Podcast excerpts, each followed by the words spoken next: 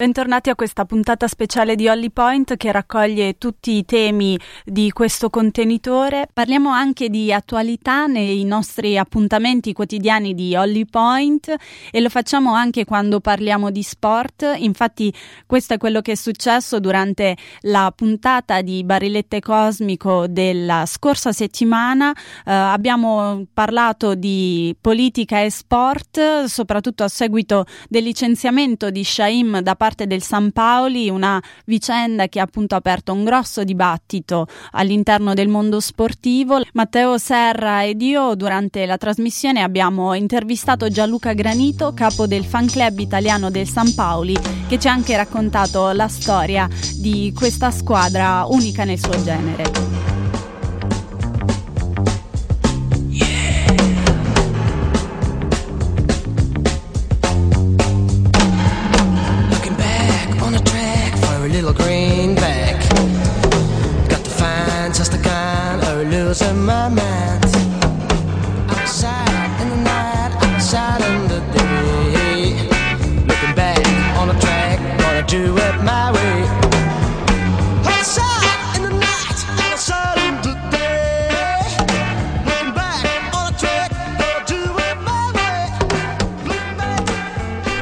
Buongiorno, buongiorno. Ciao, ciao Gianluca.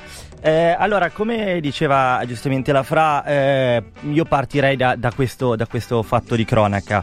Eh, il, il, San Paoli, dicevamo, dopo che, che Sain ha espresso pubblicamente il suo appoggio eh, a Erdogan e alla sua politica eh, di, di, attacco eh, al nord della Siria, ehm, il San Paoli che non è un club come gli altri, nel senso che è espressamente schierato di sinistra ha deciso di licenziare il giocatore. Tu che sei un grande eh, tifoso del San Paoli, eh, come hai vissuto questa vicenda, cosa ne pensi? Allora, eh, a me la decisione non ha particolarmente sorpreso, infatti non dovrebbe sorprendere la decisione del club. Il San Paoli, che è un'associazione, ha, eh, ha un proprio statuto, una sorta di costituzione dettata da un'assemblea generale dei soci, dove si, ripu- si ripudia chiaramente la guerra e ogni forma di violenza. Ora, tutte le società hanno uno statuto, ognuno differente, quello del San Paolo è particolare. I valori portanti sono infatti quelli del, sono quelli condivisi dall'intero quartiere, dall'intera comunità di San mm-hmm. Paoli, del, del, quartiere di Amburgo, sono quelli appunto dell'antifascismo, dell'antirazzismo, la lotta all'omofobia, al sessismo, le, le discriminazioni di genere e appunto il rifiuto totale della guerra. Per questo la decisione che ha portato all'allontanamento e al licenziamento di Sain è stata una diretta conseguenza delle, delle sue azioni, del suo post. Insomma, che non, che non deve sorprendere. Eh, proviamo a un po' di più a, a capire quello che è il, il, mondo San Paoli. Come hai anticipato te qualcosina, già si vede che non è un club eh, come gli altri. Aiutami a ricostruire un po' eh, quelle che sono state le sue vicende, soprattutto a partire dagli anni Ottanta, quando il San Paoli ha iniziato a diventare eh, un fenomeno di massa, giusto? Ricamo, intanto il San Paoli è una società società di Amburgo, del quartiere San Paoli di, eh, di Amburgo, ed è una società che ha una storia diversa dalle altre, giusto? Sì, sicuramente la, la, è la squadra del, del, del, quartiere San Paolo di Amburgo, il quartiere portuale, il quartiere popolare. Uh-huh. E su di questo c'è da fare un attimo una, un po' di una precisazione. Infatti, sì. molti giornali confondono eh, San Paoli, la squadra, il quartiere con il quartiere a luci rosse. Mm. Lo è stato una parte almeno di San Paoli, però sì. non è solo quello, soprattutto non è più eh, il, il, quartiere Luci Rossi degli anni, di prima degli anni 80, Do- comunque degli anni 80, e la società ovviamente si discosta da questo, il club, i tifosi, anche perché appunto, come ho detto, uno dei valori portanti è quello del è contro la lotta al sessismo, quindi non sarebbe coerente questa scelta. Sì, perché negli anni 80 sì, sì. vai vai vai. No, dicevo che dagli anni Ottanta appunto c'è stata la svolta eh, nel quartiere, appunto c'è stata una grandissima recessione economica e ha portato questo all'allontanamento di molti lavoratori e all'occupazione delle case da parte dei cosiddetti ribelli e antagonisti sì? eh, che hanno fatto appunto dei, dei valori eh, dell'antagonismo, del, dell'antifascismo, ehm, anche della musica punk e rock, hanno cambiato praticamente completamente la composizione sociale del quartiere fino ad allora e quindi tutti questi, questi antagonisti, questi punk si sono, eh, sono entrati nello stadio, del, nel Millertor, e entrati quindi come tifosi della società e trasformando e modellando eh, il club del San Paolo e la loro immagine e somiglianza, dando vita quindi a una nuova concezione di tifo. Sì, quindi proprio una squadra che va oltre il semplice concetto di rapporto di società e tifosi, ma sono un tutt'uno. Infatti il San Paoli è al 100% azionariato popolare, quindi è proprio sì, eh, la squadra... Più che azionariato, sì, associazionismo, associazionismo sarebbe più corretto dirlo. Appunto sono dei soci che formano eh, un'assemblea che stavolta poi vota il presidente, ora si parla sempre di un presidente, ma i presidenti poi sono cinque, sì. c'è, c'è, un portavoce ma sono cinque e la dirigenza per esempio, tornando al caso Sain, sì. è stata diciamo tra virgolette costretta a questa decisione perché se no ne avrebbe dovuto pagare le conseguenze davanti ai tifosi. la prossima assemblea dei soci perché appunto è l'assemblea che è un vero e proprio Parlamento fatto dai soci che sono loro che hanno, il, hanno, un grandissimo potere decisionale e quindi avrebbe, la dirigenza ne avrebbe um, risposto. Sì, è, dovuto rispondere loro. Eh, dicevamo, eh, il, è molto schierato il San Paolo, infatti eh, per esempio è stato il primo club eh, in Europa a ufficialmente impedire, vietare a tutti i tifosi di estrema destra di, di andare allo stadio, li ha letteralmente esclusi eh, ha il suo simbolo, eh, oltre al simbolo diciamo, della squadra, quello che si mette sulla maglietta, il simbolo che rappresenta diciamo, tutta la comunità San Paoli è il Jolly Roger, il teschio, eh, quello, quello, dei pirati. Infatti un richiamo è anche proprio ai pirati che eh, nei secoli scorsi abitavano, abitavano a Hamburgo. Nonostante questo e nonostante il San Paoli resti molto fedele a se stesso, è diventata un'icona eh, a tutti gli effetti, un marketing eh, anticonvenzionale perché in tutto il mondo esistono fan club del San Paoli e negozi che vendono eh, il merchandising del San Paoli, no?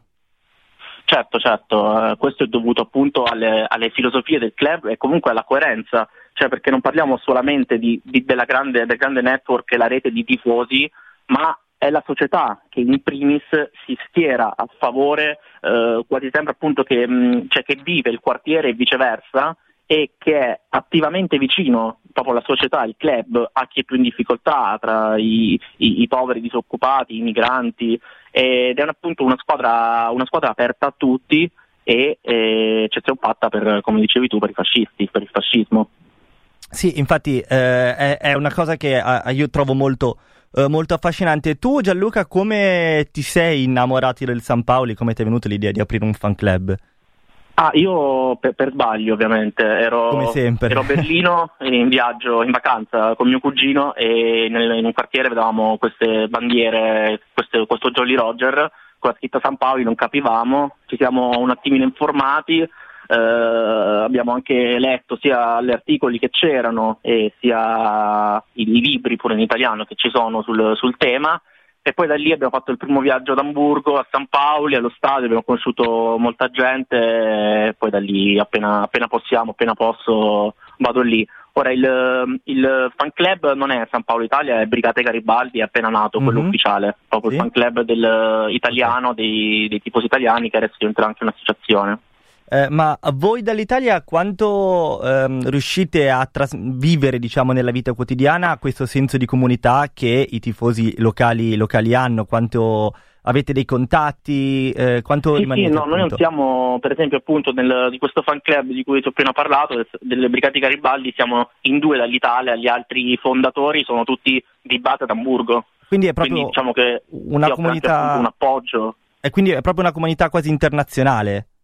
Eh, sì, sì, come nello spirito appunto del San Paolo, come appunto dicevi tu, ci sono fan club a Toronto, in, in, in Indonesia, ovunque, anche, anche, qui è così appunto, siamo un po' in Germania, siamo italiani, un po' in Germania, un po' qui e, um, e lavoriamo insieme. E hai detto quante volte vai a vedere il San Paoli? Quante volte riesci ad andare fino a là? Eh, io di solito almeno due volte all'anno. Perché sappiamo che il San Paolo, nonostante purtroppo eh, oggi giochi in Zweite Bundesliga, cioè la Serie B tedesca, sì. e negli ultimi anni non se la stia passando proprio bene a, a livelli risultati, stanno, stanno, un po' stentando. Lo stadio è sempre esaurito, senso ancora una volta di, sì, sì. di questo forte senso di appartenenza.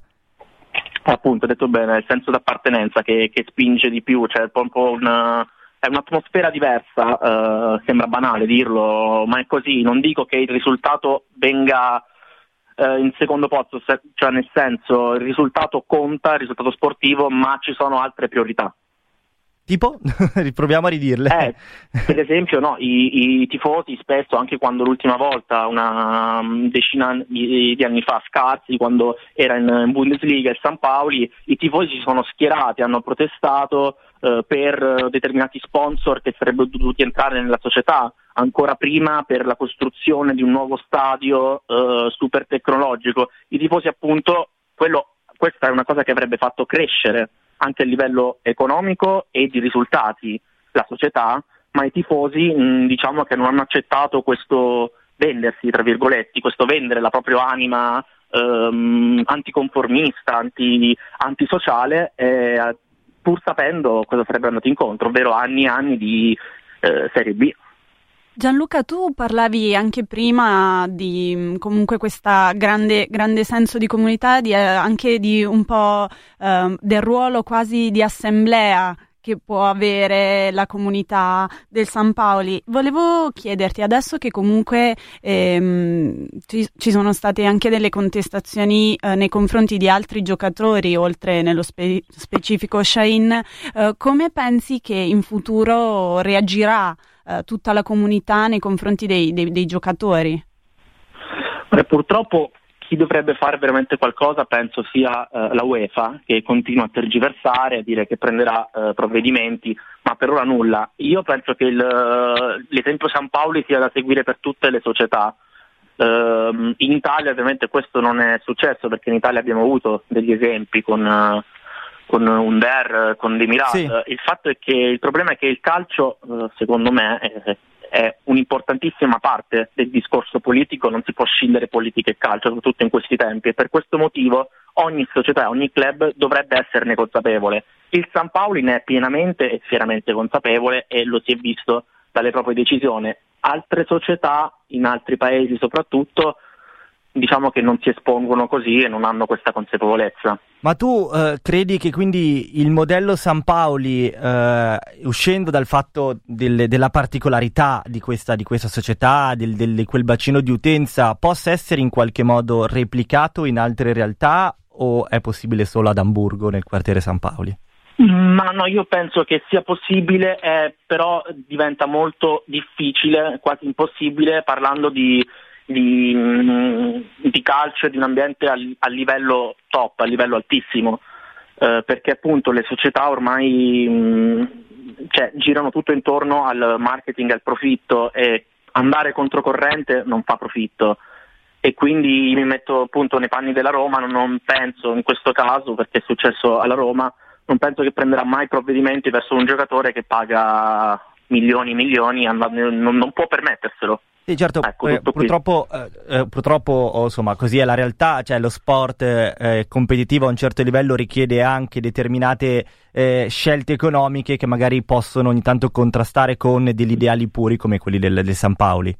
Esatto, poi in Germania appunto c'è l'associazionismo e quindi i soci sono che decidono in Italia e in, in praticamente ovunque c'è un, un proprietario della società che decide per sé, non deve rispondere a nessuno, a nessuna assemblea quindi se non viene da lì non, non può fare, uh, i tifosi possono fare poco, i tifosi sono ormai appunto clienti, non fanno parte della società.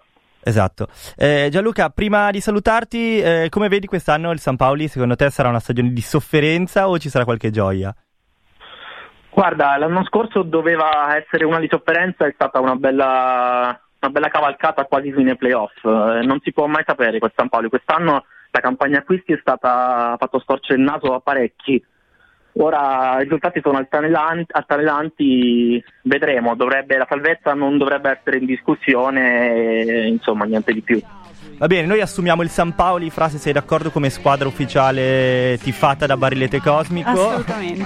Eh, ti ringraziamo Gianluca e a presto. Grazie a voi, grazie a voi. Ciao. Grazie Gianluca. Generation, baby. Why don't you all fade away? Don't try to dig what we all say. I'm not trying to cause a big sensation. I'm just talking about my generation.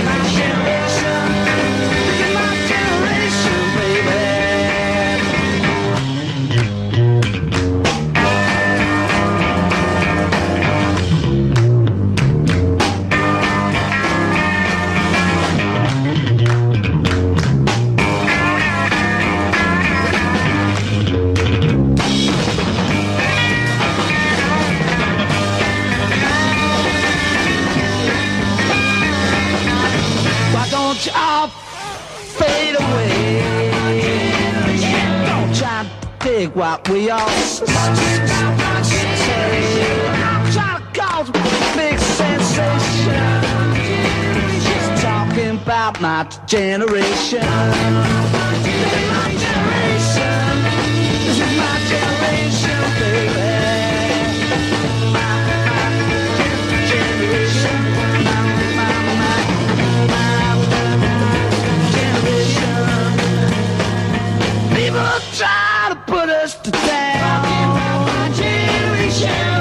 because we could get around. My generation, they do look awful die before get old.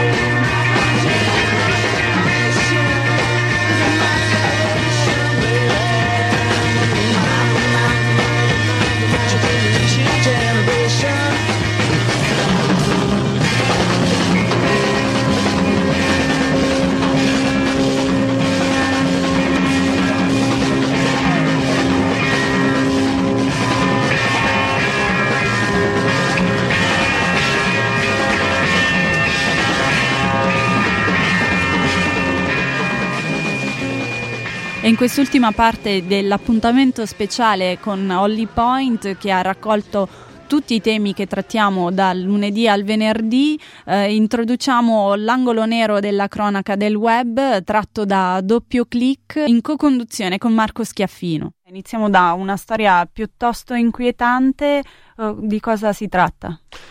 La notizia arriva dal Giappone, eh, c'è stato un, eh, un arresto e seguirà presumibilmente una condanna ai danni eh, di, un, eh, di una persona di, ehm, di Tokyo, credo, eh, che eh, ha aggredito una ventunenne vicino a casa sua. Ora, qual è il- la notizia vera? Eh, la notizia è che eh, questa ragazza è la cantante di un gruppo pop giapponese e che l'aggressore era un suo fan. Naturalmente eh, la domanda che ci si poneva era come avesse fatto a rintracciare l'abitazione di questa cantante. Ecco, quello che lui ha fatto è stato mettersi a esaminare tutte le fotografie che lei aveva pubblicato sui social network e attraverso queste cercare di capire dove potesse abitare. Il primo passaggio sembra che l'abbia fatto semplicemente ingrandendo molto un'immagine e ehm, vedendo un paesaggio riflesso nei suoi occhi e da lì avrebbe capito eh, quale fosse la stazione del treno che prendeva. Da quel momento lui ha cominciato a aspettarla vicino alla stazione del treno, a pedinarla e a utilizzare altre eh, fotografie per dedurre dove abitasse esattamente e secondo gli investigatori sarebbe riuscito addirittura a capire quale fosse il suo appartamento all'interno del condominio confrontando altre immagini che la ragazza aveva pubblicato sui social network con le immagini di Street View di eh, Google Maps. Quindi questa notizia piuttosto inquietante effettivamente riporta l'attenzione sulla questione eh, non tanto della privacy gestita dai servizi, ma della sottovalutazione che spesso viene fatta di ciò che noi pubblichiamo su internet.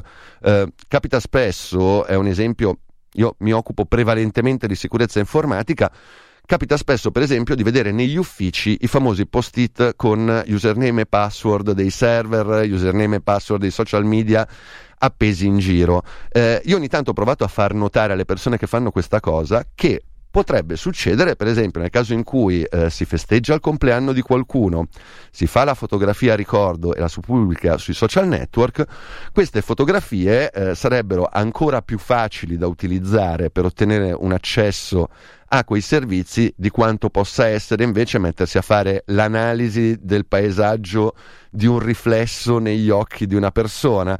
Quindi pensarci due volte quando pubblichiamo certe immagini perché eh, al momento magari sembrano completamente innocue, ma nelle mani della persona sbagliata e soprattutto nel momento in cui si riesce a creare una correlazione fra l'una e l'altra, è possibile che diventino uno strumento formidabile per la violazione delle privacy e avere anche delle conseguenze pessime, come in questo caso. E facciamo un, uh, un- Diamo una notizia che avevamo già trattato in passato perché c'è stato un, uh, un, update delle nuove informazioni. Ricordiamo brevemente che cos'era il SimJacker, Marco. SimJacker è una vulnerabilità che è stata scoperta qualche settimana fa da una società di sicurezza che si chiama Adaptive Mobile Security e eh, si tratta di una vulnerabilità, eh, ne abbiamo parlato, eh, piuttosto rognosa. Perché? Intanto perché colpisce tutti i telefoni cellulari senza alcuna distinzione di sistema operativo, modello, ma anche età. Perché, eh, per capirci, anche i famosi Nokia 3210 che noi consideriamo assolutamente immuni da attacchi informatici, in questo caso possono essere colpiti. Il, la falla di sicurezza è una applicazione, o meglio sono due applicazioni che si trovano dentro la SIM, che pur essendo piccolissima eh, può contenere dei dati e che sono state programmate da molti operatori per poter ricevere dei comandi in remoto. Si tratta eh, teoricamente di comandi che gli operatori usano per adattare eh, la funzione delle SIM per eh, modificare per esempio le impostazioni riguardo ai collegamenti con le celle o ai trasferimenti dati o addirittura nel caso in cui ci siano delle modifiche del piano tariffario. Quello che è emerso è che eh, si possono inviare dei messaggi contenenti dei comandi tramite un semplice sms che permettono per esempio di rilevare la posizione del telefono, eh, che permettono di avviare delle telefonate, magari un numero a pagamento, o anche di aprire una pagina web a un determinato indirizzo. Tutto questo senza che il proprietario del telefono possa rendersi conto di nulla perché l'SMS arriva ma non viene notificato, non si sente il classico bip bip e non compare nulla da nessuna parte. Ora, in un primo momento, eh, e noi l'avevamo riferito, Adaptive Mobile aveva detto guardate, abbiamo provato a eh, analizzare il traffico a livello mondiale e ci siamo resi conto che forse avevamo sovrastimato il rischio, perché si parlava di miliardi di dispositivi. E dicono no, abbiamo visto che soltanto un 10% dei dispositivi sono eh, quelli che in realtà eh, sono soggetti a questo tipo di attacco. Ora è uscito un nuovo report di Adaptive Mobile, il quale ha scoperto che quel 10% non è generalizzato, ma dipende dallo stato in cui si vive. E eh, si sono accorti in pratica che ci sono soltanto 29 paesi al mondo in cui ci sono 61 operatori mobile che utilizzano ancora questi software con questa eh, possibilità di inviare comandi. Si tratta in particolare di quasi tutto il Latino America, qualche paese in Africa e, udite udite, in Europa solo tre nazioni, Bulgaria, Cipro e Italia. Quindi il nostro paese è fra i pochi fortunati che si trova a dover fronteggiare questo tipo di vulnerabilità. Una vulnerabilità che potrebbe essere utilizzata in qualsiasi modo. Eh, il primo utilizzo che viene in mente naturalmente è addirittura quello da parte dei ma dalle forze di polizia piuttosto che servizi segreti per tracciare gli spostamenti delle persone, ma eh, il limite è soltanto la fantasia perché dal momento che c'è la possibilità di far aprire un collegamento su internet in remoto, può succedere qualsiasi cosa, da un attacco malware allo spam alla possibilità eh, di mandare anche su siti con contenuti inappropriati. Qual è il problema? Che eh, intanto è difficilissimo eh, sapere se la propria SIM sia o meno vulnerabile, perché per farlo esistono dei software gratuiti che sono stati ehm, sviluppati da questa società di sicurezza ma è necessario utilizzare un hardware particolare per collegare la SIM, un hardware che costa anche un bel po' di euro e quindi non vale la pena e crediamo che nessuno si scomodi. Il secondo punto è che anche se dovessimo scoprire che la nostra SIM è vulnerabile, non possiamo farci molto se non chiedere la sostituzione. In realtà eh, l'intervento possibile sarebbe proprio quello degli operatori di telefonia mobile. Perché? Perché in realtà hanno la possibilità di filtrare il traffico degli sms e quindi eventualmente individuare tutti gli sms che contengono del codice, il codice particolare che manda i comandi e bloccarli. In questo modo potrebbe esserci una messa in sicurezza complessiva.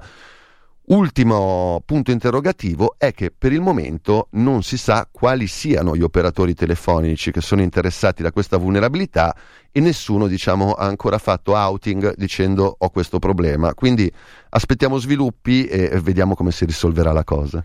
Siamo in chiusura, l'appuntamento con Holly Point eh, ritorna lunedì prossimo partendo proprio da doppio clic. Un saluto da Francesca Bruzzese.